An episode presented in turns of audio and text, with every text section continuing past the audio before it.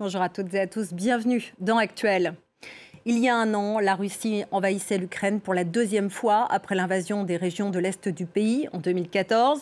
Les combats font toujours rage, ils affectent profondément la population civile.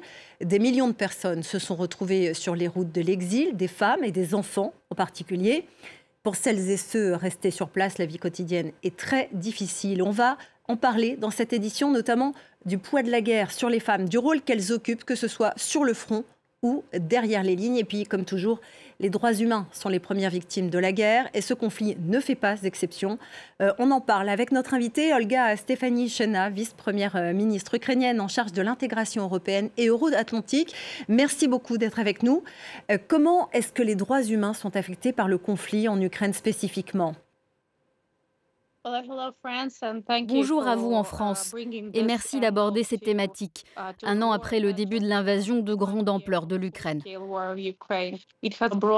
On a vu la uh, Russie franchir de nombreuses lignes rouges, car nous ne pouvions pas imaginer qu'elle pourrait commettre tous ces crimes militaires contre des civils. Uh, uh,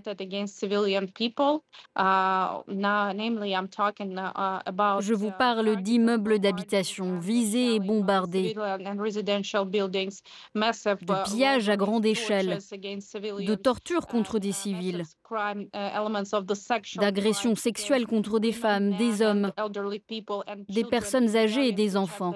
Tout cela dans des régions occupées par la Russie et visées par une politique de terreur.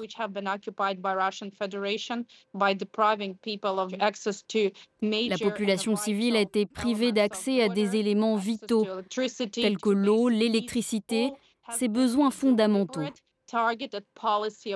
Et tout cela est une entreprise délibérée de démoralisation de la population ukrainienne. Tous ces crimes ont été identifiés, documentés. Des rapports ont été rédigés pour s'assurer que nous aurons tous les éléments pour que la Russie rende des comptes, mais aussi pour que chaque citoyen ukrainien puisse obtenir réparation pour tous les crimes subis depuis un an les femmes sont aussi plus vulnérables en situation de crise, comme euh, par exemple les catastrophes naturelles ou les conflits. Comment est-ce que ça se traduit aujourd'hui euh, pour les femmes ukrainiennes? Uh, la grande majorité des personnes qui ont dû fuir la guerre et quitter le pays sont des femmes et des enfants. Mais ça ne veut pas dire que les femmes restent de côté. Plus de 40 000 Ukrainiennes sont enrôlées dans l'armée. Les femmes sont aussi très actives pour préserver le développement économique du pays. Mais c'est très important de rappeler que la Russie utilise des tactiques qui ne sont pas nouvelles, mais qui sont vraiment inhumaines contre la population restée dans les territoires occupés. Certaines personnes ont été déplacées de force en Russie, sans leurs papiers d'identité, souvent séparées de leurs proches.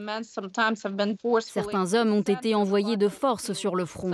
Donc ce sont des signaux très inquiétants qui indiquent que nous sommes face à des actes de génocide et aussi de torture but also uh, the uh, act of uh, torture.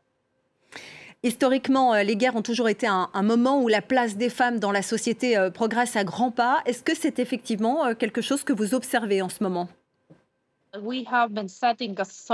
Cela fait des années que nous avons mis en place un cadre légal et institutionnel solide en faveur de l'égalité, bien avant cette agression de grande ampleur contre l'Ukraine.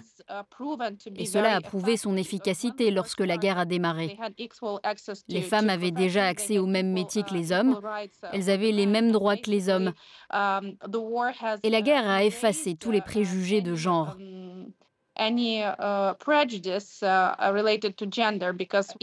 Parce que si vous voulez vous rendre utile pour défendre l'Ukraine ou qu'un pays puisse se défendre en temps de guerre, le genre n'est vraiment pas une question prioritaire. Merci beaucoup, Olga Stéphanie Chena, Madame la vice-première ministre, d'avoir pris le temps de nous parler. Et puis, il y a bien sûr la question euh, des crimes de guerre et des euh, très nombreux viols qui ont eu lieu. Euh, les journalistes Marine Courtade et Lyonne Schulz se sont rendus en Ukraine pour enquêter sur le sujet. Marine Courtade, bonjour, merci d'être avec nous. avant de regarder un extrait justement de votre film, est-ce que vous pouvez nous dire pourquoi vous êtes intéressée à cette question des viols en particulier? Nous, on s'est intéressé à cette question-là parce que, en fait, malheureusement, dans tout conflit, euh, il y a des viols, il y a des crimes sexuels de guerre.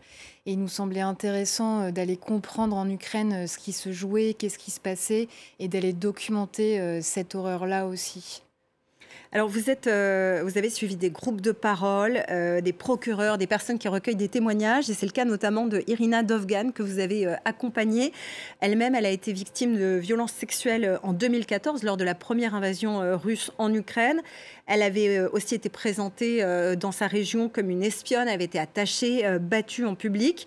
Elle sait donc ce que vivent les victimes qu'elle rencontre. On regarde son action sur le terrain, cette action que vous avez donc documentée. Avec le temps, Irina s'est constitué un réseau d'informateurs. On lui a parlé d'une femme qui pourrait connaître des victimes. Bonjour.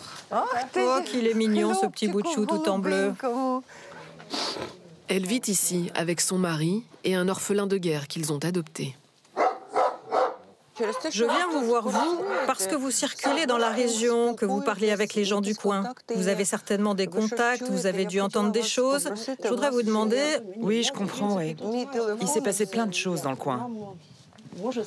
Bon, il y a bien des femmes qui ont été consentantes par ici.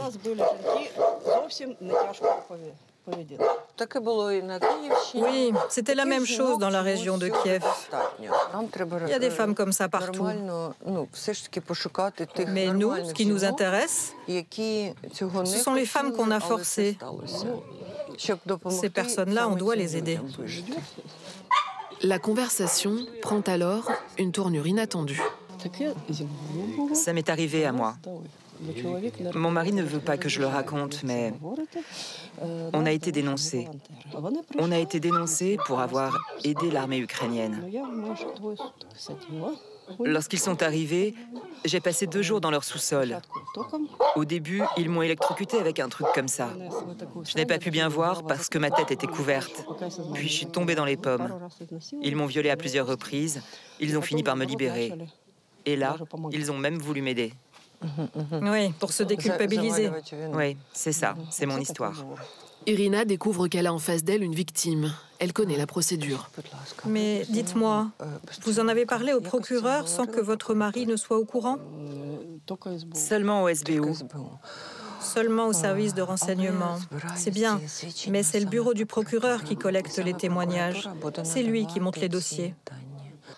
En fait, je ne suis pas allée voir le procureur parce que vous savez, mon mari souffre beaucoup de ne pas avoir pu me protéger. C'est aussi pour ça que je ne voulais pas qu'il assiste à cette conversation.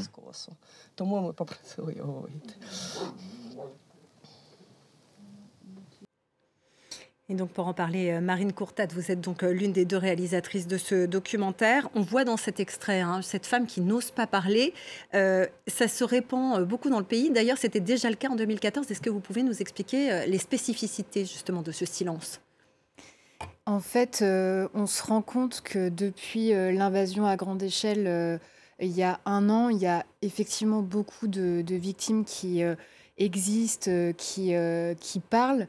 mais ce conflit, en fait, il existe depuis 9 ans et il y a déjà eu des victimes de viols, de crimes sexuels, que ce soit en détention ou à l'extérieur dans le Donbass, en Crimée. Et en fait, on est dans une, on est dans une région où euh, bah voilà, certains en fait euh, souhaitent voir euh, la Russie gagner, d'autres souhaitent voir l'Ukraine gagner, et cette femme, elle, aidait l'armée ukrainienne. Donc c'est dans ce cadre-là qu'elle a été dénoncée et que s'en est suivi ce qui s'est passé pour elle en détention. Euh, il y a beaucoup de viols qui ont été euh, rapportés depuis euh, cette invasion massive il y a un an. Est-ce qu'on sait si c'est systémique, si c'est un ordre qui a été donné aux troupes ou si c'est le fait de soldats isolés laissés leur libre, libre arbitre, entre guillemets?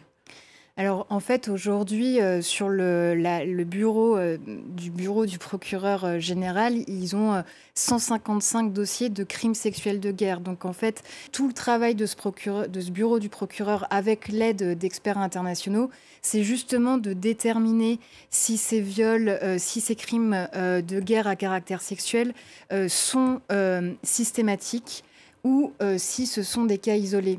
La théorie euh, du bureau du procureur, c'est que effectivement, on est euh, dans du systémisme, euh, que ce n'est en rien des cas isolés, et ils pensent même que ces violences sexuelles sont commises dans le but d'exterminer la population. Donc en fait, eux, leur but, c'est de démontrer que ces violences sexuelles sont commises et que un jour, elles pourront être jugées non pas seulement pour crimes de guerre, mais peut-être aussi pour crimes contre l'humanité ou génocide.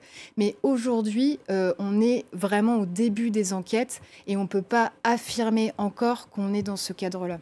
Le bureau du procureur est en train d'enquêter maintenant, c'est-à-dire euh, alors que le conflit a toujours lieu et qu'il est toujours très vif. Quel est l'intérêt d'aller se compliquer la tâche à aller maintenant à la rencontre des, victimes?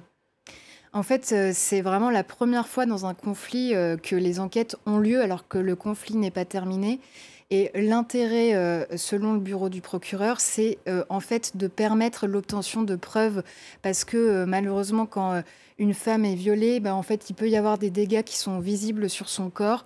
Et donc ça, c'est le travail d'une gynécologue, etc., d'aller voir ces traces-là, de pouvoir les, les, en parler. c'est aussi tout un travail euh, en open source euh, avec euh, les réseaux sociaux, les téléphones des soldats russes, et donc de pouvoir trouver en fait potentiellement parfois des preuves dans ces téléphones, dans ces réseaux sociaux. Parfois, il arrive que les soldats russes filment leurs exactions.